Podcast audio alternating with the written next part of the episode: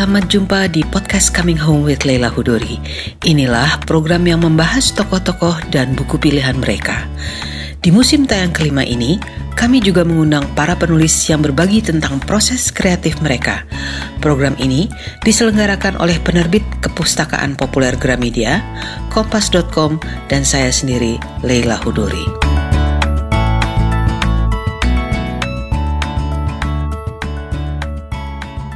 And how are you feeling this morning, Miss Greenwood? I tried to decide which one of them had spoken. I hate saying anything to a group of people. When I talk to a group of people, I always have to single out one and talk to him. And all the while I am talking, I feel the others are peering at me and taking unfair advantage. I also hate people to ask cheerfully, How are you? when they know you're feeling like hell and expect you to say, Fine.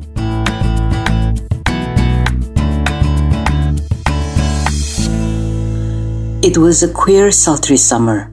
The summer they electrocuted the Rosenbergs, and I didn't know what I was doing in New York.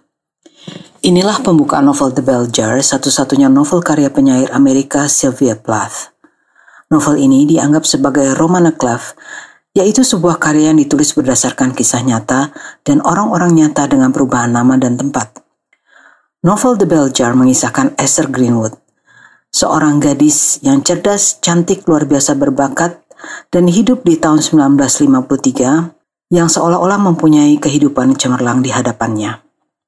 Namun setelah beberapa insiden kita mengikuti kegelisahannya dan upayanya untuk menghabisi nyawanya sendiri. Penyair Sylvia Plath mengaku Esther Greenwood adalah alter egonya. Plath yang berhasil meraih Pulitzer Prize untuk kumpulan puisinya wafat pada tahun 1963. Karya-karyanya, puisinya, serta novelnya sering dianalisa dari satu sudut yaitu hubungannya dengan kehidupan pribadi penulisnya. Mungkinkah kita berbincang tentang The Bell Jar tanpa mengaitkannya dengan kehidupan pribadi Plath? Aktris dan produser Dian Satruwardoyo memilih novel ini untuk dibahas di podcast Coming Home with Leila Huduri. Selamat mendengarkan.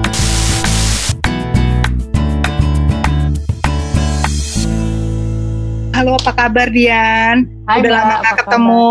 Iya, baik. Ya. Kangen juga nih ngobrol-ngobrol. Iya, ngelihatnya di IG aja tuh ini Instagram Dian lagi sepedahan nih sekarang nih. Udah nggak Iya. jogging lagi. Aku tadi pagi kan sepedahan terus habis itu ngantuk banget, lapar banget. Jadi kayak wah bener-bener aku tuh tadi tuh sebelum jam 12 tuh sebelum makan siang tuh aku tidur. Bener-bener. Hmm. Ini kita akan ngomongin mm, novelnya eh, Sylvia Plath ya, Ya. eh, The Bell Jar. Tapi sekarang nih lagi baca apa nih setelah The Bell Jar yang selesai? To be honest ya, I'm so glad aku menyelesaikan Beljar karena Beljar tuh excruciating loh. Banget, banget. Apalagi di zaman pandemi terus lagi musim hujan pancaroba gini, udah udah udah mendung-mendung begini, aku bilang aduh, gak ada lagi nih yang lain yang lebih bahagia gitu. lu yang pilih. gue kan bilang Iya, mau tapi- milih ini apa Beljar? Beljar mbak. Ya udah, gue bilang Iya, oke udah selamat. setengah jalan. selamat deh, selamat depresi deh baca itu. Iya, jadi Gila. jadi mungkin nih teman pendengar-pendengar ini belum tahu nih. Jadi sebenarnya aku mulai membaca Beljar itu di awal pandemi nih. Hmm. Kan di bulan Maret tahun lalu pas kita udah mulai lockdown, Hmm. udah mulai harus punya kebiasaan-kebiasaan kecil di rumah karena akan banyak menghabiskan waktu di rumah. Dan salah satunya aku pengen baca ah gitu tiba-tiba little that I know, I just simply pick up a book. Uh, The Bell Jar by Sylvia Plath. Gila aku setengah loh, setengah read gitu. Kayak I think I better leave this here gitu. Karena makin lama makin depresi. Jadi udah lewat yang bagian dia di New York. Ah. New York masih seru tuh masih hip kan. Wow, seru Awalnya, nih. ya. Lama-lama udah dia masuk ke Massachusetts, dia udah udah tinggal di Boston tuh ya, udah mulai di itu aku udah mulai kok begini ya, kok lesu amat gitu. Dia ketemu sama tetangganya, terus dia kayak makin nggak bisa apa-apa, nggak bisa makan, nggak bisa minum, nggak bisa nggak bisa tidur, nggak bisa baca, nggak bisa nulis. Terus gimana dong gue? Gitu. Aku aku lagi lagi pandemi. Gue kayak gila nih jadi kayak why do I read this? Jadi akhirnya I put it aside Jadi, Ah. dan sampai akhirnya Mbak Lela Kudori kemarin eh, nawarin aku, Dian kamu ini yuk lagi kita eh, podcast lagi. Oh, I have to finish this gitu. And then I finish it for the sake of okay, I just have to finish. it. I just have to know how it ends gitu. Hmm, Soalnya I think I need to experience firsthand sebenarnya what did I start. I need to finish it gitu loh. Walaupun Hmm. it's not a very enjoyable one. Cuma I kinda know ternyata dia tuh Salinger banget ya. Cuma dia perempuan Ya, gitu loh. baru aku mau bilang setelah aku reread kembali ada beberapa bagian yang mengingatkan kita sama Salinger memang. Suicidal dan depresif. Iya sampai. Sampai uh, Cuma I notice ada perbedaan sih tone-nya ya mbak ya. Oh ya iyalah, iyalah. Kalau Salinger itu meninggalnya kan, ini kalau orangnya yang kita membicarakan penulisnya, Salinger kan meninggal natural ya. Kalau dia kan memang bunuh diri si Itu dah. Sylvia. Jadi gini, aku cerita dikit gimana aku kenalan nama dia ya. Oke. Waktu itu pernah ngambil studi suicide sebagai bagian dari mata kuliah elektif yang aku ambil eh, sosiologi dan sastra di, di mix kan kalau di sana suka gitu ya ada fusion fusion gitu. Nah jadi ngambil studi suicide di mana ada beberapa seniman di dunia yang bunuh diri. Jadi bukan hanya Sylvia Plath, Eh, menarik banget bukan loh. hanya Sylvia Plath ya, dan juga bukan hanya Virginia Woolf, tapi kan juga pelukis banyak Pelukis-pelukis, ya iya. kan. Ah, Vincent van Gogh. Kemudian juga kalau eh, sastrawan laki-laki kan Ernest Hemingway kan dia nembak diri. Jadi a lot of seniman gitu di dunia. Itu kita ambil sebagai contoh. Nah, jadi tentu aku ngambil eh, membaca memfokuskan sama penulis-penulis perempuan waktu itu gitu. Jadi kita harus bikin paper. Ya Allah, gue baca Virginia Woolf, gue baca Sylvia Plath, gue baca satu lagi ada yang namanya Anne Sexton. Itu semuanya seperti itu. Hmm. Uh, Satu lagi apa mbak sorry? Anne Sexton. Anne, Oke, oke. terus Anne Sexton. Sexton, ya. Ah, ah. Uh, memang dia namanya tidak terlalu dikenal seperti halnya Virginia Woolf dan uh, Sylvia Plath. So kita let's Ya. talk about this. Ini sen- kita senangnya endingnya dia agak sedikit hopeful ya.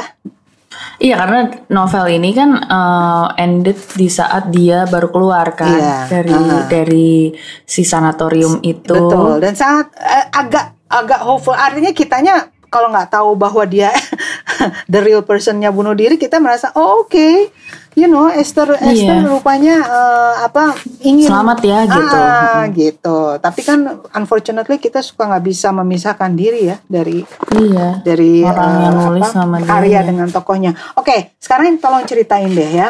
Eh, Dian waktu baca ini tadi katanya di awal pandemi, eh, it's 243 pages of Ya. story of Esther Greenwood ya, seorang gadis yang Ya. cerdas, yang ini dia menyampaikan sendiri ya bahwa dia itu adalah orang yang kayaknya hobi gitu loh untuk mem- memperoleh be- beasiswa dan dia Iya. sangat Overachiever. ah ah, menang ini itu gitu. Mm-mm. Tapi toh dia masih menyalah-nyalahkan diri bahwa dia, aduh aku nggak bisa masak, aku nggak bisa dance, aku nggak bisa steno, nggak bisa ABCD seperti halnya Iya. cewek-cewek yang diharapkan di tahun 1950-an. Nah, ketika di awal membaca ini apa perasaan Dian gitu dan what's your take on this the first time you read this? Kan seperti kok makanya yang awalnya setting settingnya di New York terus Hmm. uh, settingnya di New York and then living that in that community di mana kita biasanya cuma bisa jadi kayak penonton dari dunia luar gitu kan. Betul. Rasanya kayak pas baca Salinger gitu. Jadi apa uh, baca Catcher in the Rye di mana dia adalah orang yang sekolah di sekolah prestisius uh, yang berasal dari satu keluarga yang yang uh, Middle upper ya. middle upper gitu very highly educated well read segala macam uh, yang yang enjoy the museum gitu. Gitu kita tuh cuma bisa kayak in awe aja dari luar gitu. Nah dia si Esther Greenwood tuh living the life. Dia tuh kayak lagi jadi Sex and the City di tahun 50-an gitu kan. Dia jadi Iya. intern uh, majalah uh, remaja yang kantornya di New York. Terus dia bisa get to you know uh, nyobain makanan ini datang ke party ini party itu. Dan terus ketemu ke- orang-orang, macam-macam. keren. Uh, jadi ini kok kayaknya as a start kok ini keren banget ya nih gitu. Mau dibawa ke mana nih adventure-nya gitu. Nggak taunya Iya. malah malah adventure-nya ternyata terjadi di inward di inner inner adventure-nya dia. Betul. um, inner plot gitu. Jadi betapa adventure-nya adalah bagaimana dia meyakinkan dirinya dia sendiri keluar dari insanity dan self doubt-nya dia gitu loh. Betul. cuma memang hmm, aku tuh udah mulai merasakan gitu. Dia tuh ngelihat temennya yang party temennya yang kenal sama cowok gitu kan gitu dia Si ngeliat- ya? si Dorin. Nah, terus dia ngeliatnya "Hmm, nggak deh gitu. Terus dia kerus- keracunan makanan terus dia eh, ma- apa muntah-muntah pingsan nggak bangun berapa hari gitu. Terus yang dia oke berarti kan dia ada teman-teman yang yang ngurusin dia gitu. Iya, cuma iya. memang I always feel dia tuh the whole concept of Beljar ini kan kayak analoginya kan kayak Beljar itu ya. Jadi kayak Hmm. tabung gelas yang yang memisahkan kita dengan dunia luar Dunia gitu. luar.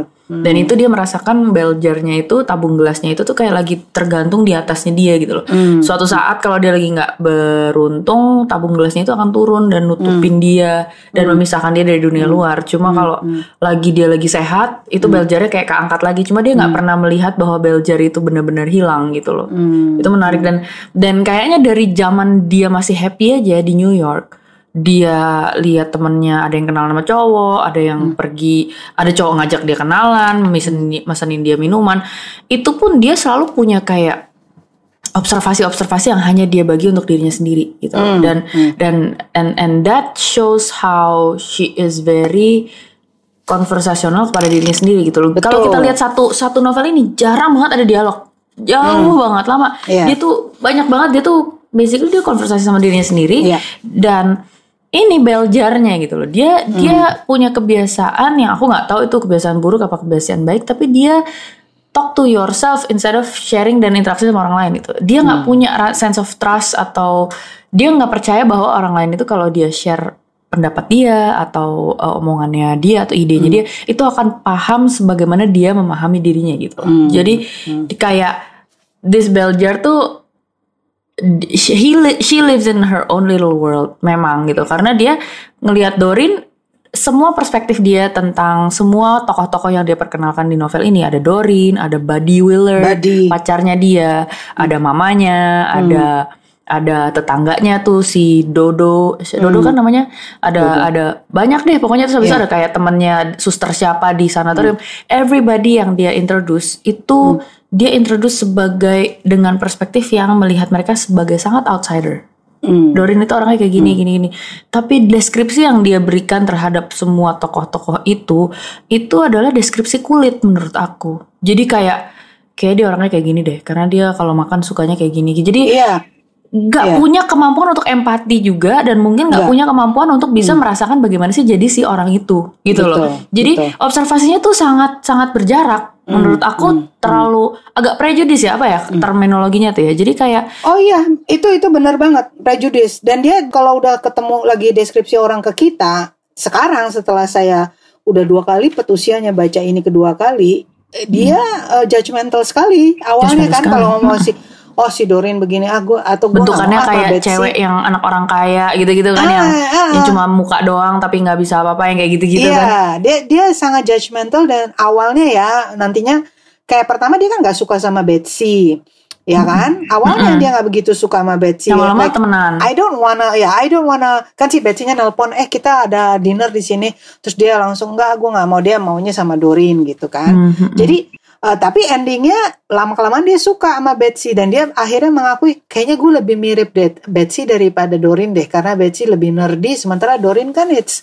someone who goes Party. about sama cowok ya kan langsung party langsung sleep with a guy gitu kan jadi dia langsung lama-lama merasa ah kayaknya gue lebih eh, lebih mirip sama Betsy daripada sama Dorin. Ya. Ini novelnya sebenarnya agak nggak ada plot ya. Iya. Jadi ini ini non linear banget ya. Ini sebenar eh, sebenarnya benar-benar sebuah kisah yang dinarasikan dari orang pertama oleh si Esther Greenwood bagaimana pengalaman dia dari awal dia mendapatkan lo apa sih kemenangan atau terpilih ya dengan 12 cewek lain Mm-mm, mm-mm. yang remaja untuk nginep di hotel Amazon di New York eh, dan memperoleh berbagai pengalaman uh, yang diberikan oleh magazine itu oleh majalah itu. Ya ya kan? Kira-kira gitu ya. Majalahnya majalah perempuan kayaknya majalah Betul. wanita fashion. Um, yang memberikan mereka kesempatan dinner dengan orang-orang penting dan kira-kira kayak meluaskan network lah ya kira-kira Iya, seperti itu. Dan juga pengalaman em, apa sih dalam fashion dan mereka diberikan berbagai uh, produk-produk dari uh, sponsor gitu ya. Nah ini uh, Nyobain si- restoran, kuliner, ke restoran-restoran bintang apa Michelin yang berapa lah gitu.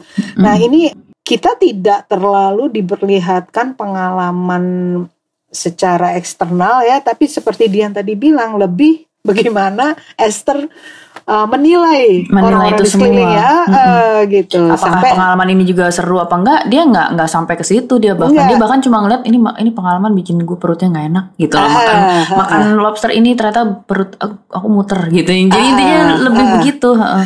sebetulnya awalnya waktu dia yang sampai sakit muntah-muntah eh, itu pertama aku pikir apa gara-gara si cowok itu kan pertamanya kan dia sakitnya karena habis ketemu laki-laki siapa gitu ya Iya, terus ter- heeh. oh habis nonton gara-gara nonton. Dia lagi nonton terus eh, dia mulai mual. Dia bilang ini ada film ceritanya begini dan katanya filmnya jelek banget kan? Iya, iya kan? Dia lagi nonton filmnya jelek banget. Si ceweknya kayak begini cowoknya dan itu menggambarkan filmnya lucu sekali sebetulnya. Hmm. dan tiba-tiba dia di tengah film itu dia mual kan sama temannya si Betsy itu. Dan saya pikir waduh jadi ini dia saking intelektualnya kalau ngelihat film jelek dia mual. Ternyata enggak karena karena makan apa gitu kan something yang bad gitu. Semua cewek-cewek di lantai itu eh, Keracunan pada semua. keracunan nah, keracunan semua. So actually nggak ada klimaks nggak ada apa-apa. Ini cerita benar-benar dari internal turmoilnya si terus Esther itu ya. Mbak mungkin pendengar juga perlu di share jadi setelah dia udah kehidupan dia magang eh, selama sebulan apa dua bulan apa tiga bulan ya Pokoknya Oh, beberapa lah, bulan berapa gitu, lama gitu. di New York di sebuah majalah fashion. Pokoknya kehidupannya seru banget. Terus habis itu tiba-tiba dia dibalikin lagi, dipulangin lagi ke eh, kampung kampung halamannya ah. dia, Massachusetts. Massachusetts. Kayak di so- di sebuah kota suburbia gitu, di mana dia mulai ketemu sama kehidupan dia yang beneran yang sebenarnya jauh dari all the glitz and glam of Iya. New York life gitu loh. Ada isinya kayak eh, neighborhood yang boring gitu, Iya, yang iya. yang tetangganya anak seumur dia kerjanya cuma kawin cepet, anaknya udah enam apa udah empat gitu terus yang Iya. kayak udah udah occupied jadi seorang ibu dan itu nunjukin betapa dia sebenarnya ketakutan sekali sama eh, di haunted banget sama kenyataan bahwa perempuan itu kalau udah punya anak ataupun udah udah menikah tuh dia akan akan akan langsung hilang gitu. Hilang. Kayaknya esensi di keberadaan dia cuma hanya cuma sebagai ibu dan sebagai istri aja gitu loh dan dia kehilangan jati diri. Terus udah itu loh Mbak. Jadi udah di Massachusetts dia udah udah udah mulai dihadapin sama hal-hal yang menakutkan buat dia karena sangat boring. It it, it excruciatingly eh, menghimpit dia, bikin dia sesak nafas karena dia sebenarnya nggak tahan dan bosan bosan sekali sama kehidupan dia yang normal itu. Dia ibunya kerja melulu, terus habis itu dia disuruh-suruh sekolah, terus tiba-tiba dia mesti balik ke kampus kan. Tapi nggak tahu kenapa dia mulai kehilangan kewarasannya di situ. Karena dia mulai melihat bahwa kok gue nggak bisa makan nggak bisa tidur nggak bisa baca nggak bisa nulis gitu kan. Dan dan itu terus terusan berlanjut sampai dia udah mulai ke psikiater tuh di situ. Dan akhirnya Iya. dia setelah berapa kali ke psikiater udah diputuskan kayaknya dia perlu udah kasusnya udah sangat serius dia udah harus masuk ke rumah sakit jiwa ke sanatorium. Dan sanatorium itu dia mulai dapat treatment treatment yang disetrum lah apa segala macam. Cuma perjalanannya sampai akhirnya dia sembuh dengan udah pindah rumah sakit jiwa tiga kali dan akhirnya cerita berakhir pas dia udah berhasil keluar dari rumah sakit jiwa itu. Hmm. Tapi Mbak, jujur ya, itu dia di rumah sakit jiwa, jujur itu dia eh tone-nya jadi jauh lebih happy loh dan jauh lebih optimis loh sejak dia di dalam. dia merasa dia di situ aku mendapatkan eh, kesan dia lebih trust lebih percaya sama orang-orang di situ. Hmm. Betul. Tapi kalau sama wak- sebelumnya waktu yang sama psikiater yang pertama ingat ya? Yang pertama dia nggak suka yang ganteng suka. banget. Ah, ah. Iya, jadi katanya dia tiba-tiba offended dan sebel banget karena si psikiaternya ganteng, dan Ganteng. dia bisa ngelihat ada foto keluarga di si Iya, psikiater ganteng itu dengan istri dan anak-anak. Terus entah kenapa dia jadi marah sekali. Terus kayak kenapa kenapa itu foto harus ditunjukin ke gue? Maksudnya apakah untuk menunjukkan bahwa gue nggak boleh naksir sama dia nggak boleh? GR banget nih. Tiba-tiba lo lo lo, lo kok jadi ke situ sih? Aneh banget nih kenapa jadi sensi nih orang Ah, iya iya aku geli sendiri di situ Galen terus udah gue nggak terus dia bilang "Eh, aku nggak mau balik lagi ke situ iya Nah, aku melihatnya kalau yang rada-rada kalau kita mau cari-cari klimaks ya dari bentuk novel ini itu atau yang paling ini deh membuat kita terkejut gitu atau saya terkejut waktu dia dianggap hilang oleh umum gitu. Ternyata kan orang kan pada bingung gitu. Ini dia ada di mana? Ternyata dia ngumpet di apa sih di bawah rumahnya itu loh. oh Ingat iya dia sempat Ya. bunuh diri sekali ha, Iya, di di rumah yang- itu kan iya, karena tapi, dia minum eh, pil ber- Ah, ah, pil minum tidurnya pil, ibunya ah, Terus kan kan dia ternyata kan ada di bawah dan orang kan nyari-nyari dia ke mana-mana. Mm-mm, mm-mm. Ternyata she was under the house apa-apa gitu ya. Itu satu bagian yang agak merinding saya bacanya gitu. Setelah Hmm. setelahnya meskipun dia berupaya, tapi masih bearable buat saya. Tapi bagian itu aku, wah ini udah mulai gelap nih. itu gelap banget dan dia melakukan itu tanpa pikir pot. Jadi ada ada satu bab gitu ya, Hmm. teman-teman pendengar mungkin judulnya kalimat pertamanya adalah I try to kill myself that day gitu. Oke, what? Oh. Oke, I try to hang myself day. Jadi dia udah hang, iya. I try to hang I try myself to that hang myself. Itu gila itu. itu gila Di dan dia kayak nyoba 160-an. berkali-kali. Iya, jadi dia nyoba berkali-kali ya pendengarnya. Jadi Hmm. dia tuh nyoba, saya udah nyoba gantung diri pakai dasinya bapak saya. Hmm, Ini terus dia. gagal. 158 deng. 158. mm-mm. Ah, I I gua sendiri nggak tahu nih gimana That reaksinya. morning I had to try eh, eh that morning I had tried to hang myself. I had taken the silk cord of my mother's yellow bathrobe as soon as she left for work and in the amber shade of the bedroom fashioned it into a knot that slipped up and down on itself. It took me a long time to do this because I was poor at knots and had a... Jadi cerita ini tuh sangat teknis banget. Kesannya kayak Ah, ini tenang, tenang gitu kan kayak kayak iya gue susah ininya. kok gue susah ya gue harus- jadi kayak resep-resep membunuh diri kayak Ah, ah, kemarin gue ah. udah mencoba kayaknya kalau gue jatuh kalau kurang tinggi akhirnya gue cuma paralyzed dan kayaknya gue gak mati deh jadi Eh. bener-bener ini gimana sih Ah, ini pokoknya emosinya nggak dimasukin jadi Nggak ada, ada. ah, seperti lagi nyeritain resep masakan gitu kan Betul, Ah, betul, ah. ya aku juga di situ ini aduh ini jadi dia ketika menulis itu ya ya sudah gitu. Eh, ya udah ya. Pokoknya gue mencoba uh, bunuh diri and I think yang kayak gitu it doesn't work. Crazy Ya, jadi dia dan dia nggak pernah bener-bener menjelaskan juga kenapa dia pengen ending her life. Well, you know, uh, remember um, ketika di page 77 saya sudah merasa nih waktu pertama kali baca halaman 77 ya ada I saw my life branching out before me Oh, like iya the benar. green fig tree. Jadi dia Betul. melihat hidupnya seperti ada cabang-cabang kan. Ini cabang yang kalau kita harus kawin. Ini cabang yang uh, gue iya. sebagai seorang intelektual ngajar. Uh, terus ini gue sebagai penulis. Ini gue di academic world. Ini gue sebagai ya gitu ya. Jadi dia melihat terus dia itu saat itu namanya dia masih 20-an ya. Kayaknya seolah-olah lu harus milih satu. Nggak boleh gitu. Nggak boleh dia satu, tidak bisa membayangkan itu bisa aja lu sebenarnya sekaligus melakukan beberapa hal gitu. betul But you have to remember ya Dian ya, ini kan 1950s. Amerika 1950s kan masih Iya. begitu emang perempuan, istri, ibu yang baik. I- i- ngerti ya? Terus kan iklan-iklan tahun 1950s kan masih begitu. Cewek Masih selalu di depan kompor atau di Betul. depan di dapur atau kan Masak, masih begitu. cake, uh-uh. Ya, kayak di yang ditunjukkan di film Mona Mrs. Lisa Dalloway Smile. eh, uh, Hours The Hours juga gitu kan Mrs. The Dalloway is Hours, very betul. Ah, ah. itu itu. itu Virginia Woolf kan Virginia tentang Woolf, Virginia. Woolf. Tapi yang satunya yang yang yang maksudnya benar-benar um, is- it's a story uh, di Mona Lisa Smile yang si Oh, Julia iya. Roberts. Itu kan 1950s tuh tentang bagaimana uh, apa dia menjadi uh, dosen di uh, Wellesley College yang semuanya cewek Mm-mm. gitu. Jadi kayaknya itu 1950s itu era yang juga mempush dia, mendorong si Plath semakin menjadi trigger gitu. Meskipun dianya sendiri menurut saya sih karena depresif gitu as a Ah, woman dia udah gitu ya depresif tapi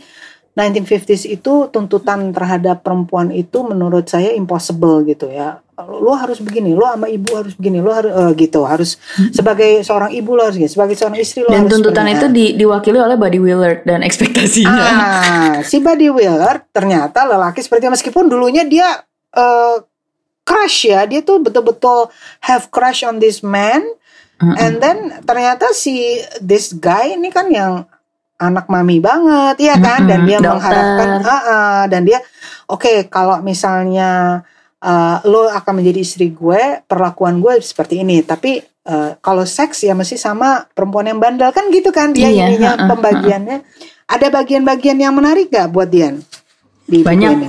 Hmm, apa misalnya Oh, aku senang banget yang dia nggak bisa tidur. Dia nggak bisa tidur di halaman 128. Dia udah udah mulai frustasi banget karena udah mulai dua minggu dia nggak pernah tidur, like not a blink katanya gitu. Jadi ini dia waktu bilang udah di ini ya? Udah dia dirawat di ya? nggak belum belum dirawat dia Oh, belum masih ya? sakit-sakitnya tuh baru mulai. Oh, oke oke. baru mau na- ketemu psikiater. Oh, dia dokter, tuh ya, ya. udah nggak mandi berapa hari nggak makan berapa hari gitu. The reason I hadn't washed my clothes or my hair was because it seemed so silly dia bilang gitu. I saw the days of the year stretching like stretching ahead like a series of bright white boxes and, and separating one box from another was sleep just like a black shade. Only for me, the long perspective of shades that set off one box from the next had suddenly snapped up. And I could see day after day after day glaring ahead of me like a wide, broad, infinitely desolate avenue. It seemed silly to wash one day when I would only have to wash again the next. it made me tired just to think of it. I wanted I wanted to do everything once and for all and be through with it. Tuh, dia udah ngomong kayak gitu, udah Iya. mandi aja males bikin depresi. Jadi bener-bener gimana nggak ini ya makin makin bunuh diri. Iya, iya memang eh, tanda salah satu tanda-tanda depresi ya itu susah bangun dan nggak mau mandi-mandi berhari-hari gitu. Aku Dia udah mulai nggak lihat ada poinnya hidup tuh apa iya, gitu loh. ah, iya, And we never really have the chance to analyze kenapa dia kayak gitu. Karena kayaknya si Sylvia-nya juga nggak nggak bener-bener analyzing herself kenapa dia jadi slipping into itu gitu loh. iya, iya dia nggak menceritakan eh, bagaimana proses dokternya itu benar-benar menganalisa dia. Dia cuma menceritakan gue ketemu terus ngobrol dan si dokternya begini dia nggak menceritakan kontennya gitu kan sebenarnya obrolan dengan dokternya itu yang eh, biasanya nanti akan menganalisis gimana seseorang kan begitu ya ininya. Apalagi selain bagian itu. Ini nih ada apa ya? Ini Dian lihat halaman 76 deh sambil kamu lihat itu ya. Ada satu bagian yang saya ingat dulu waktu kita pelajari ini yang meskipun dia nih tidak pernah serius memikirkan feminisme, Mm-mm. tapi em, di halaman 76 ketika dia mengatakan The trouble was I hated the idea of serving men in any way. Oh iya. Nah, itu. Jadi eh, itu salah satu hal yang makanya dia juga frustrasi dengan victory dengan cabang-cabang itu adalah gimana gue mau eh, kawin dan berkeluarga karena saya saya nggak mau serving men gitu gitu. Nah itu kan sebenarnya sesuatu yang dia tuh nggak berpikir secara teori feminisme enggak, tapi Enggak. lebih kepada I wanna do this, I want to write. Iya kan, gue pengen nulis gitu, tapi gue nggak mau serving man. Jadi, aduh gimana ya gue caranya? Karena pasti orang menuntut gue harus kawin gitu, kira-kira kan kayak itu. Jadi, eh, tapi ketika feminisme mulai di 1960-an itu, dia dianggap salah satu dari feminis. Dia tuh kayak melihat dirinya gitu bilang, the one thing I was good at was winning scholarships and prizes. Yes, dia bilang. yes, and yes. that era was coming to an end. Dia ngomong gitu. I felt like a racehorse in a world without racetracks. Or a champion college footballer suddenly confronted by Wall Street and business suit. His days of glory shrunk to a little gold cup on his mantle with a date engraved. Jadi benar-benar karena dia juga sangat overachiever ya dari dia Iya. kecil gitu semua scholarships and everything. Jadi giliran udah lulus dia juga terus apa ya gitu loh. Kayak ini ini ini ini jadi menarik juga sebenarnya mbak. Kayak apakah ini overachiever syndrome? Di mana di saat nggak ada lombanya nggak ada race nya dia juga jadi galau. Terus gue apa dong? Gitu loh jadi Nah di situ kita aku melihatnya sekarang setelah baca setelah udah jadi ibu-ibu baca ini kesel gitu. Dulu waktu kuliah Iya. baca ini, wow, she's Kerennya cool gitu dia. kan. Heeh, heeh. Tapi sekarang aku kesel karena ini anak nih nggak nggak grateful amat. Orang-orang semua berlomba-lomba ingin mendapatkan beasiswa, dia begitu bukan mudah sih, tapi artinya she always get it almost every year ya. Tapi terus dia ya aduh tapi gue nggak bisa dance tapi gue nggak bisa Iya. stenografi tapi gue nggak bisa ngeri ya dia dia Karena dia secara otomatis selalu mengukur dirinya dengan ukuran-ukuran itu, ukuran-ukuran eksternal. Iya, Bahwa bisa nggak iya. stenografi, bisa nggak dapetin ini, bisa nggak masuk college ini, gitu-gitu. Hmm, Bisa nggak lulus ini. masak juga dia bilang gue nggak bisa masak gue Mm-mm. Terus ini loh mbak yang menarik, yang menarik adalah gini di saat dia eh, yang itu tadi yang aku cerita kan dia Beljar dan dia selalu kalau Hmm. ngeliat orang luar tuh bener-bener outsider banget gitu loh. kayak nggak bisa gitu dia share anything that she feels atau she thinks sama sekali. And and dia jadi punya kebiasaan jelek untuk not sharing kan. Jadi Hmm. bener-bener everything yang dia pikirkan itu dia share sama dirinya sendiri. tapi itu aku relate loh. Aku tahu. aku relate. Aku tahu. Cuma maksudnya dia eh, yang mau aku bahas di sini adalah eh, kegagalan dia untuk empati, kegagalan dia untuk actually trust eh, Iya. orang lain yang di luar dirinya. Dia- jadi dia punya kayak dysfunctionality to actually make a human connection gitu, Yes, meaningful yes. connection. Jadi semuanya tuh trivial aja, semuanya tuh ya udah makan belum, ini belum. Jadi ibunya aja sama ibunya aja dia tuh keputus gitu loh hubungan itu, hubungan heart to heart itu dan dan itu yang aku pengen bahas sebenarnya jangan-jangan dia tuh seumur hidupnya tuh kayak dipacu jadi kayak kuda pacu gitu untuk memenangkan semua prestasi itu, tapi kemampuan untuk mengasah empatinya itu nggak ada. Iya. Ibaratnya itu kayak kayak ya kalau eh, zaman sekarang bilangnya IQ dan EQ iya Eh, gitu. zaman sekarang itu artinya dia IQ-nya luar biasa tapi EQ-nya dia nggak diasah gitu ya. But in a way, I think I kind of understand meskipun aku nggak se ekstrim itu ya. It Mm-hmm. is difficult to trust people wholly gitu ya, to, Iya. to tell about what you feel and your life. Especially when you're you know that you're smarter than them. Iya, itu Iya yang kan? terjadi sama dia karena dia dia tiap kali kelihatannya dia tiap kali kalau mau ngobrol sama teman-temannya si Dorin kayak atau si Betsy bahkan sama Buddy Willard yang yang awalnya dia percaya betul begitu dia perhatiin deh begitu dia udah sedikit masuk pembicaraan yang ya rada-rada mau dalam terus dia langsung ngejudge di, di otaknya dia. Ah tapi dia ingat gak waktu si Buddy bilang lo udah pernah lihat muka orang telanjang belum? Gitu terus si, si Buddy bilang kan telanjang depan. Dia inget gak? Itu kan terus dia langsung yang kalau di film atau di novel yang lain mungkin itu kan menjadi sesuatu yang I don't know seksual atau erotik or kalau dia kan enggak huh oke. Ya udah ngerti ya? I don't wanna be naked in front of you. Udah gitu aja kan? Terus si badinya oke ya udah gitu. Jadi itu itu became something something yang ngejudge bahwa oke lo kayak gitu and that's it. Nah si si ini orangnya seperti itu. Apa dia nggak berani betul masuk ke dalam karena kayak apa ya? Ya like you said udah deh gue mendingan di permukaan aja deh sama orang-orang ini. Jadi gue nya nggak gue nggak Nggak emotionally stooping involved. ah, kalau gue nya nggak stooping ke dia gue tuh cukup di sini aja gitu. What do you think of Buddy? Kita masuk ke toko deh. Buddy itu kayak embodiment of those expectation of classic American woman itu yang American homemaker gitu loh kan. Buddy kan punya banyak ekspektasi dia jadi istrinya dia. Terus ini intinya lo Hmm. jadi Dokter ibunya anak-anak kan aja. dia. dokter, Dokter gitu kan, kayak hmm. perlu apa lagi gitu. I can provide for you. I'm a doctor. It should be your achievement untuk dapetin gue gitu kan. Jadi you should be thankful. Gue tuh milihnya lo. Gitu jadi kayak kayak proyek kayak it's a charity gitu loh. Kayak maksud jadi um, dan orang tua kita suka saling mereka kan ini mendorong Dekat. banget kan ibu-ibunya tuh gitu. Jadi bener-bener yang kok kayaknya kayak uh, aku dia tuh kayak pengen keluar dari jebakan Batman itu loh jebakan hidup itu karena udah terlalu set up gitu loh. iya Udah iya dijodohin, udah tinggal kawin aja, udah apa gitu. Cuma she knows she'd be aduh mendingan enggak deh Iya. gitu loh. Mendingan gue bunuh diri daripada gue stuck di situ gitu loh. Ah. kalau Dorin what do you think of Dorin Nah jadi Dorin kayaknya tipe yang lebih hilang arah banget gitu tipe yang tipe dan dia belajar dari Dorin bahwa betapa something eh, emang never judge a book by its cover sih kalau dilihat di depannya. Kayaknya wah hip banget pede banget like she knows what she's doing she's very sure of herself. Ternyata itu semua being phony gitu kalau pakai terminologinya Salinger. That's what it's called to be phony. Lo tuh keren packagingnya doang gitu loh. It's base dia tuh kayaknya kayak fake it till you make it banget gitu loh si Dorin. Jadi emang it's all fake, it's all a facade, it's all a make believe that she's trying to convince herself that she is actually that. Padahal enggak. Enggak. Now we all know and I think si Esther juga udah mulai nyadar bahwa si kita berdua tahu bahwa sebenarnya lo nggak nggak yang lo portray Hmm, itu mendingan gue nggak terlalu banyak gaya tapi gue I'm actually real gitu loh. Interesting, benar benar benar benar benar.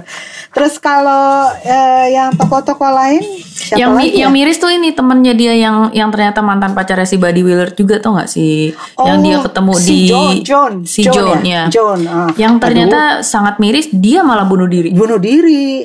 Nah, Di sini kan- dia ah, ah, bunuh dia diri. kan kelihatannya dari awal dia kayak orang yang nggak sesakit Esther Dia, gitu ya.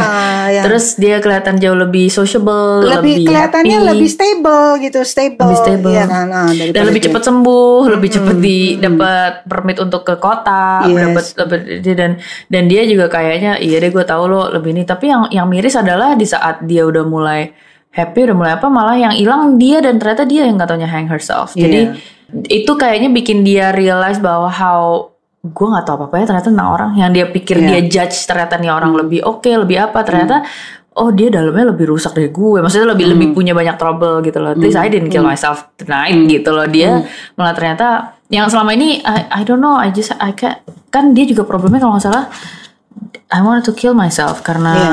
apa gitu. Pokoknya cuma juga masalah yang simple sepele gitu. Hmm. Mungkin buat orang ya buat buat orang di luar it- mereka kita suka menganggapnya ini simple gitu. Seperti aku kan jadinya juga ini kenapa sih Esther problemnya gitu kan?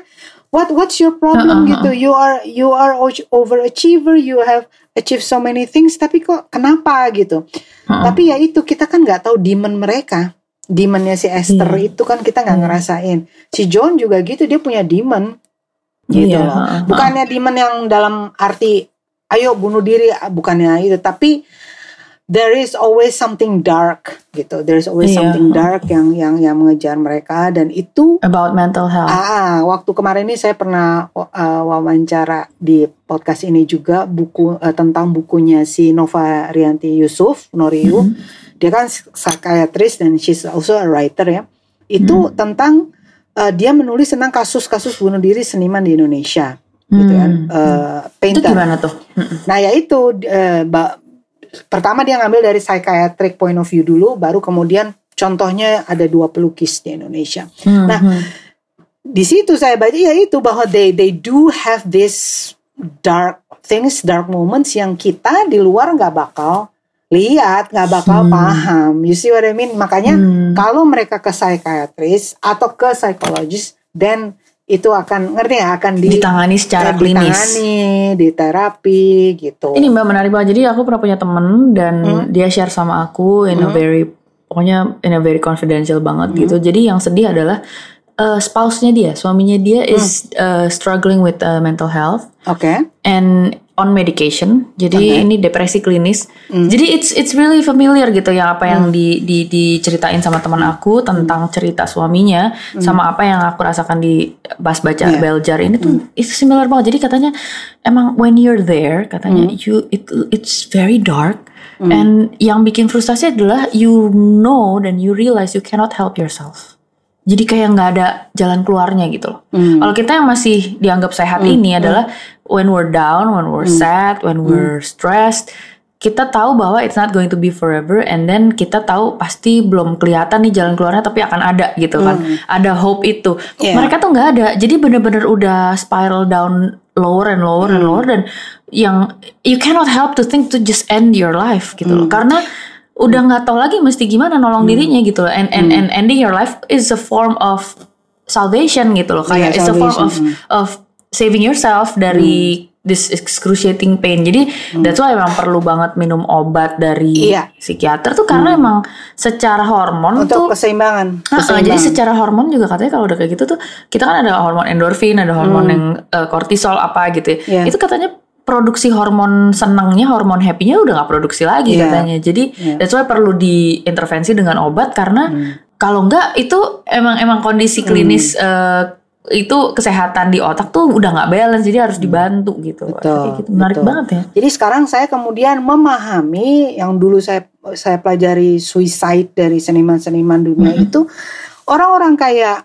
Hemingway atau Ya. orang-orang kayak Van Gogh itu kenapa mereka bisa bertahan begitulah meskipun endingnya mereka toh tetap bunuh diri itu mereka ketika da, ketika down ketika gelap itu mereka cari jalan keluarnya dengan berkarya jadi kayak Hemingway hmm. ya dia hmm. nulis gitu ya nah, terus kalau si siapa uh, Van Gogh ya dia melukis meskipun uh, all his life di dalam biografinya kan tidak terjual-jual juga ya lukisannya tuh kan nggak nggak kunjung yang ter, hmm. yang terjual hanya dua ketika dia masih hidup dan baru laku hmm. keras sampai menjadi uh, luar biasa setelah justru setelah dia meninggal. Tapi waktu dia masih hidup itu cuma dua yang terjual. Tapi dia terus melukis, hmm. dia terus menerus melukis.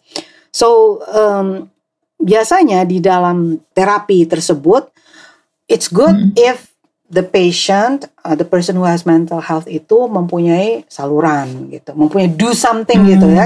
Kayak kita ya misal oh oke okay, olahraga kayak kamu kan olahraga endorfin gitu Hmm. Kalau aku aku baca atau you know doing crafting or whatever gitu. Jadi even, hmm. everybody hmm. sebenarnya ketika stres harus mencari jalan keluar gitu. Nah, apalagi ini Betul. mereka yang mempunyai kecenderungan-kecenderungan uh, dark itu gitu. Nah, si si ini hmm. sebenarnya udah sadar nih si Esther ya.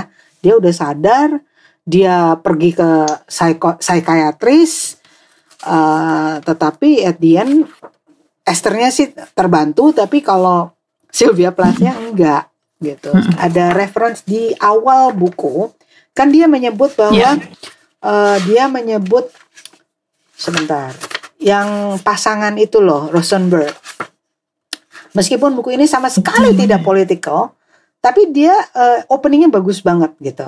Di halaman berapa? Pertama, yang uh, babak pertama chapter pertama mm-hmm. it was a queer sultry summer. The summer oh, the itu, summer huh? they electrocuted the Rosenbergs. Uh, I didn't know what I was doing in New York ya kan? Hmm. menarik gitu bahwa dia menggunakan uh, apa namanya uh, reference bahwa ini ada pasangan yang dituduh sebagai spy. Ini kan masih zamannya Cold War ya. Pasangan yang dituduh sebagai spy dan dibunuh dihukum listrik uh, kursi listrik. Mm-hmm. Tapi kemudian di ending-ending kita kan lihat bahwa dia akhirnya uh, treatmentnya pakai listrik kan, iya kan, gitu. Mm-hmm. Jadi iya, saya melihatnya waktu itu kayak kayak ada build up sama Iya, jadi kayak gini. Ini listrik yang mematikan sementara kalau sama dia listrik itu justru menyembuhkan gitu. Aku melihatnya seperti mm-hmm. itu it made me want to get to know gitu ini Rosenberg siapa gitu terus pas aku iya dan yang menarik hmm. adalah gini kalau misalnya dia punya analogi bahwa listrik itu hmm. bisa mematikan the hmm. Rosenbergs uh, dia kan sebagai orang yang kepengen banget bunuh diri yeah. dia takut banget sama terapi electrocution betul, itu betul jadi pas yang dia di terapi sama si dokter yang pertama tuh dia kayak ketakutan hmm. banget dan dia benci banget maksud gue sebagai orang yang udah mau mati bukan lo maksudnya happy happy aja iya maksudnya iya, gitu iya. loh tapi dia nggak suka sama painnya iya, gitu iya. dia cuma mau udah aja hmm. gitu Halo, saya Lela Hudori, host dari podcast Coming Home with Lela Hudori. Penerbit Kepustakaan Populer Gramedia mempunyai beberapa rekomendasi buku. Yang pertama adalah novel Haniah dan Ala di Rumah Teteruga karya Ernie Alajai. Novel ini mengisahkan seorang gadis kecil yang bercerita tentang kehidupan petani cengkeh di desa Kon Maluku. Ada sebuah keluarga yang didominasi perempuan, ada juga kisah supranatural dan juga ada elemen pembunuhan. Buku ini soft cover setebal 148 halaman bisa diperoleh di toko buku Gramedia atau gramedia.com serta toko-toko buku lainnya.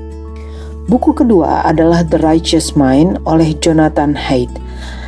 Buku ini membahas mengapa orang-orang terpecah belah karena politik dan agama, mengapa masyarakat makin terpolarisasi dan saling curiga, dan mengapa pula ada pandangan moral yang berbeda-beda. Sebagai seorang ahli psikologi, Jonathan Haidt meneliti asal-usul keragaman pandangan moral antar manusia peran emosi dan juga peran nalar dalam memandu moral serta alasan moral yang mendasari berbagai kubu dalam politik inilah yang kemudian menjadi salah satu fokus dari buku ini. Soft cover sepanjang 479 halaman buku ini bisa diperoleh di toko buku Gramedia dan juga gramedia.com. Untuk Anda yang ingin produknya disajikan di podcast ini, hubungi Mas Devi di kompas.com 0816 947 Sekali lagi, Mas di kompas.com 0816 97070. The trouble was, I hated the idea of serving men in any way. I wanted to dictate my own thrilling letters. Besides, those little shorthand symbols in the book of my mother showed me seemed just as bad as let t equal time and let s equal the total distance.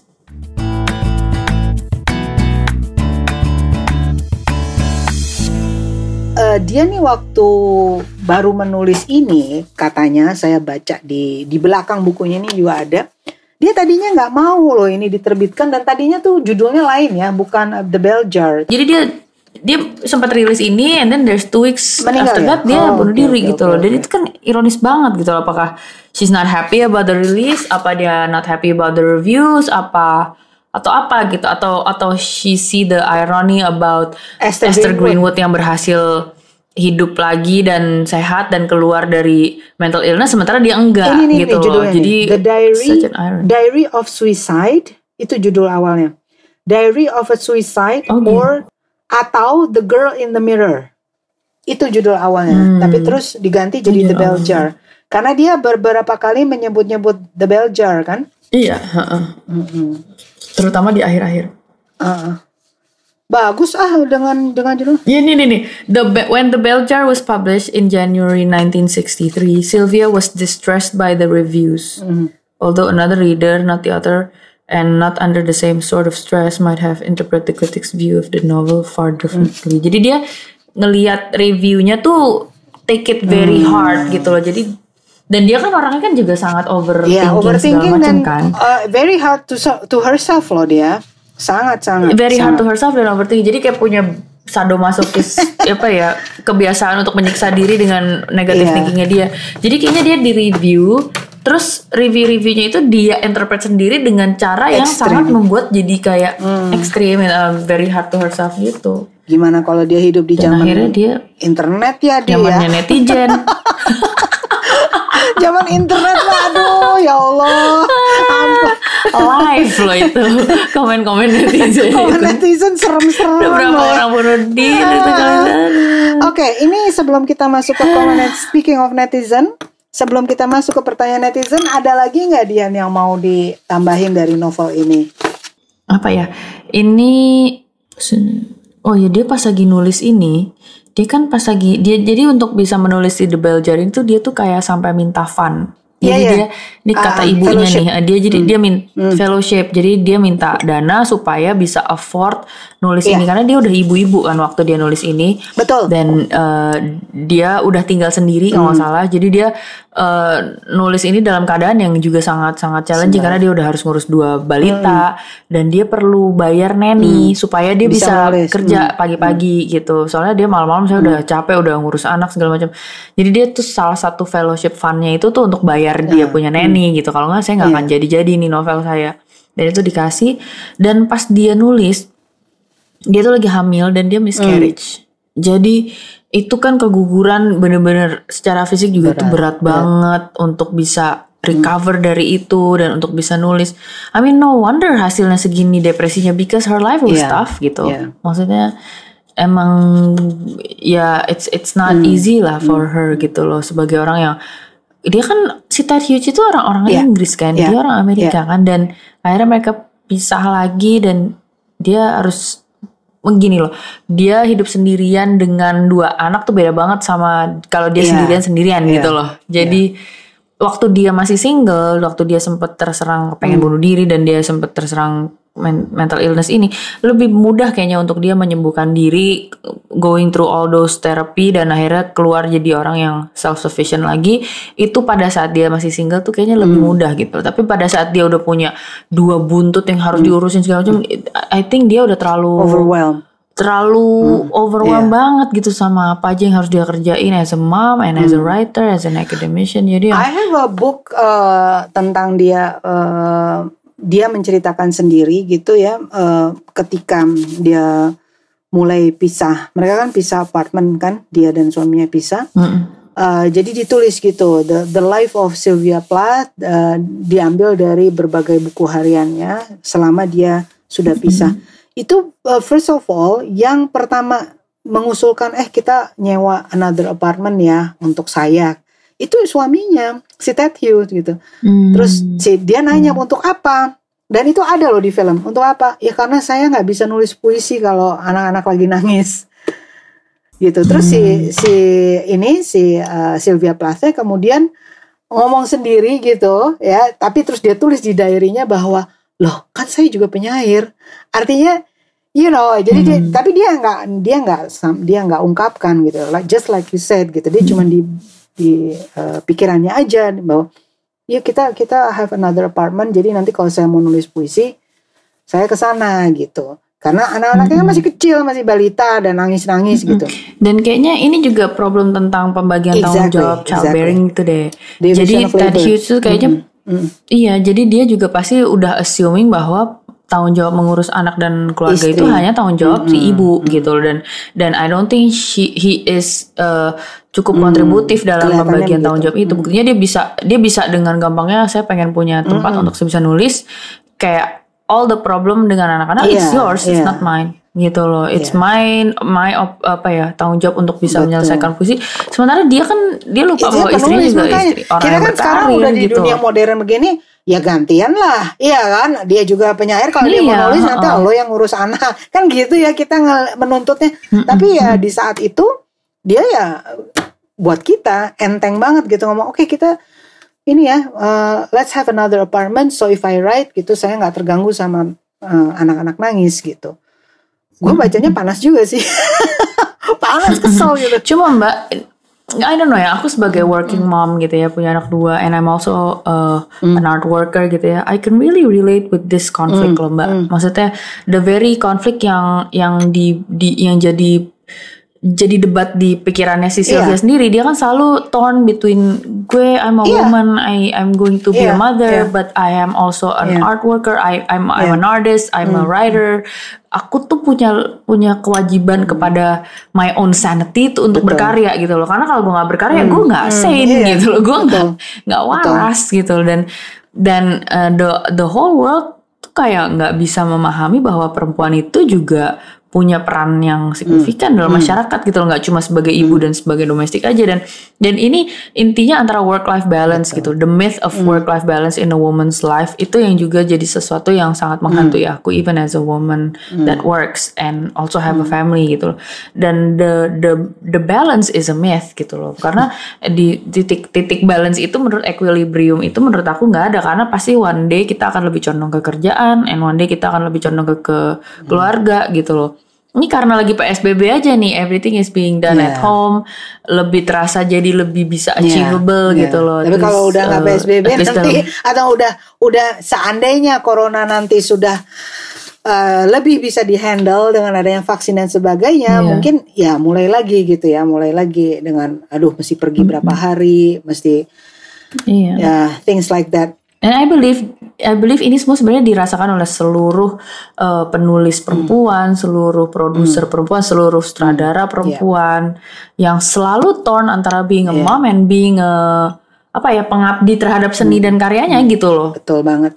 Dan memang karya-karyanya dia kan dianggap sebagai dia dianggap sebagai heroine dan martyr of the feminist hmm. movement. Iya. Yeah. Jadi her work itu foreshadowing the feminist writing that appeared dari tahun 1960-an sampai 1970-an. Itu dia yang tadi saya bilang gitu bahwa meskipun dia bukan orang yang pertama meletakkan uh, sebagai teori seperti Betty Friedan atau seperti you know all those feminists mm -mm. ya.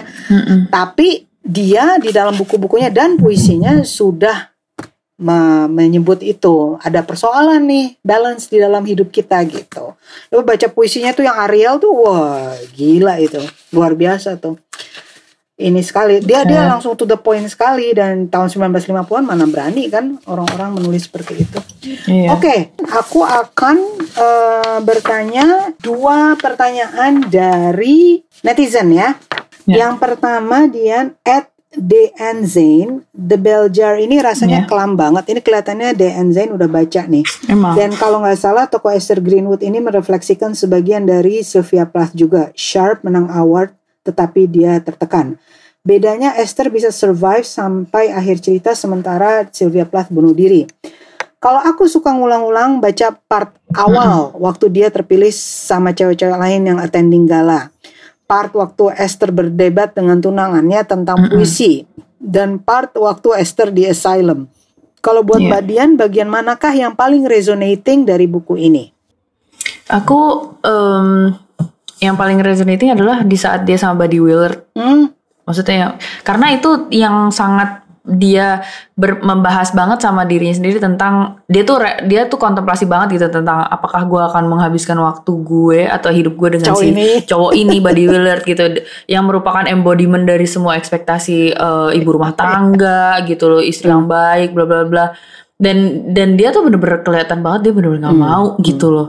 Dan dan dan jujur aku pernah punya ketakutan itu growing up when I was single gitu ya. Aku punya ketakutan itu juga gitu loh. Jadi takut tuh takut kawin karena bukan karena nggak sayang dan nggak suka sama cowoknya cuma karena takut trap seperti apa yang didepresiin sama Sylvia Plath ini gue tuh takut gila gitu loh. Karena I found myself in a position di mana saya jadi gak bisa berkarya gitu nggak bisa kerja dan gue kayak mengkhianati jati diri gue sendiri gitu loh bahwa I'm a filmmaker I'm a storyteller I'm, I'm an artist gitu. Dan demi alih-alih jadi istri yang baik tapi in deep down I know I'm I'm lying to myself gitu loh mengkhianati diri sendiri dan dan dis- itu kan juga bisa bikin lo pengen bunuh diri jujur in a way gitu loh. Kayak gitu jadi kayak gitulah. Uh, tapi untungnya uh, in real life nasib aku lebih baik sih daripada itu. Jadi though udah berkeluarga ternyata masih bisa lah ada jalan-jalan untuk berkarya dengan cara aku sendiri dan segala macam. Oke, Eh, yang kedua dari at user Pina, Mbak Dian eh, punya novelis klasik yang favorit nggak? Eh, ya, maksudnya Sylvia Plath ini kan modern kontemporer ya. Apakah Mbak Dian juga membaca Emily Bronte, Jane Austen, Emily Dickinson, atau Louisa May Alcott? Bagaimana menurut? belum ada yang baca belum ada yang baca Louisa May kayaknya Alcott aku harus baca sih Jo eh, gak- gak- apa namanya Little Women? Little Women bukannya kamu udah baca? Little Women Atau nonton ya aku kamu ya? Ah, nonton oke. aku nonton Oke, jadi bangsa kayak Pride and Prejudice apa gitu belum baca? belum Bentar ya, belum baca belum. terus kita omongin lagi ya di sini ya. Iya, iya, iya. Karena ini kalau kayak Pride and Prejudice, Sense and Sensibility itu semua udah difilmin juga. Kan kalau ya Sense and Iya. Sensibility itu yang si Emma Thompson sama Kate Winslet. Terus kalau Pride and Prejudice si Keira Knightley. So uh, we have to read that and and and ya yeah, it's 19th century lah ya. Uh, jadi ceritanya Iya. pasti nanti dia agak agak ini kok kerjaan cewek-cewek zaman dulu cari jodoh ya. Karena isinya Iya, bener begitu. banget. ha. A dance, Dan, cari ah, dan jodoh, cari harus, jodoh, cari oh jodoh. dia ini adalah anak bangsawan ini gitu. Jadi aku pertama kali baca tuh kenapa sih pikirannya harus cari jodoh terus gitu loh. Karena kalau misalnya mereka kayak kayak Kartini Iya. kan, Bo. Jadi Oh, kalau nggak resonate laku-laku sama kamu. itu resonate eh, sama Kartini ya sama Jawa Iya, iya, Javanese iya, iya. itu aristokrat. Kalau sampai jadi eh, apa spinster gitu ya, old spinster yang malas Ah, keluarga dan akhirnya adik-adiknya semua jadi nggak laku di market gitu karena dianggap a disgrace, dianggap itu bawa persis sial. itu gitu. cerita-cerita seperti eh, itu Sedih ah, ya. jadi you you have to read it. Nanti kita obrolin deh. It's crazy waktu aku baca it's like oh my god isinya cuma cari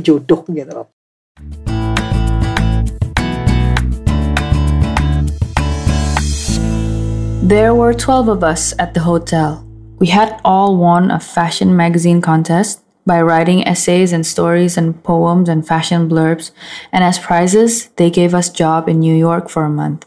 Expenses paid and piles and piles of free bonuses like ballet tickets and passes to fashion so- shows and hairstylings at a famous expensive salons and chances to meet successful people in the field of our desire and advice about what to do with our particular complexions. I still have the makeup kit they gave me, fitted out for a person with brown eyes and brown hair, an oblong of brown mascara with a tiny blush and a round basin of blue eyeshadow just big enough to dab the tip of your finger in, and three lipsticks ranging from red to pink, all cased in the same little gilt box with a mirror on one side. I also have the white plastic sunglasses case with colored shells and sequins and a plastic starfish suit onto it. The one thing I was good at was winning scholarships and prizes, and that era was coming to an end. I felt like racehorse in a world without racetracks or a champion college footballer suddenly confronted by Wall Street and a business suit. His days of glory shrunk to a little gold cup on his mantle with a date engraved on it like the date on a tombstone. I saw my life branching out before me like the green fig tree in a story. From the tip of every branch, like a fat purple fig, a wonderful future beckoned and winked. One fig was a husband and a happy home and children, and another fig was a famous poet, and another fig was a brilliant professor, and another fig was E.G., the amazing editor, and another fig was Europe and Africa and South America, and another fig was Constantine and Socrates and Attila, and a pack of other lovers with queer names and offbeat professions. And another fig was an Olympic lady crew champion, and beyond, above these figs were many more figs I couldn't quite make out. Aduh, sedih banget ya. Udah mulai sedih di situ loh. Aku tapi pernah loh merasakan aku kayak punya my life is branching out gitu. Aku ingat masa kamu begitu tuh yang, Mbak, aku mau kerja di kantor. And I was like, okay, up to you. Remember? Iya, aku remember that, and I I I I have that my fig tree juga ada tuh aku my own fig tree. Let's use that. I I have that, and I know you've known me while, uh, long enough to know that that that apa ya phase of me. nah ini ada satu lagi nih menarik nih. We'll take up where we left off, Esther. She had said with her sweet martyr smile. We'll act as if all this were a bad dream. A bad dream. To the person in the bell jar, blank and stop as a dead baby, the world itself is the bad dream. A bad dream. I remembered everything. I remember the cadavers and Doreen and the story of the fig tree and Marco's diamond and the sailor on the common and doctors Gordon, wall-eyed nurse and the broken thermometers and the Negro with two kinds of beans and the 20 pounds I gained on insulin and the rock that bulged between sky and sea like a gray skull. Maybe forgetfulness, like a kind snow, would numb and cover them. But they were part of me. They were my landscape. Thank you banget, Dian. Aduh. Yay! Thank you. Oh my god, now I can get rid of Sylvia Plath for my life. Thank you so much, Di. Thank you. Yo, bye-bye. Bye bye.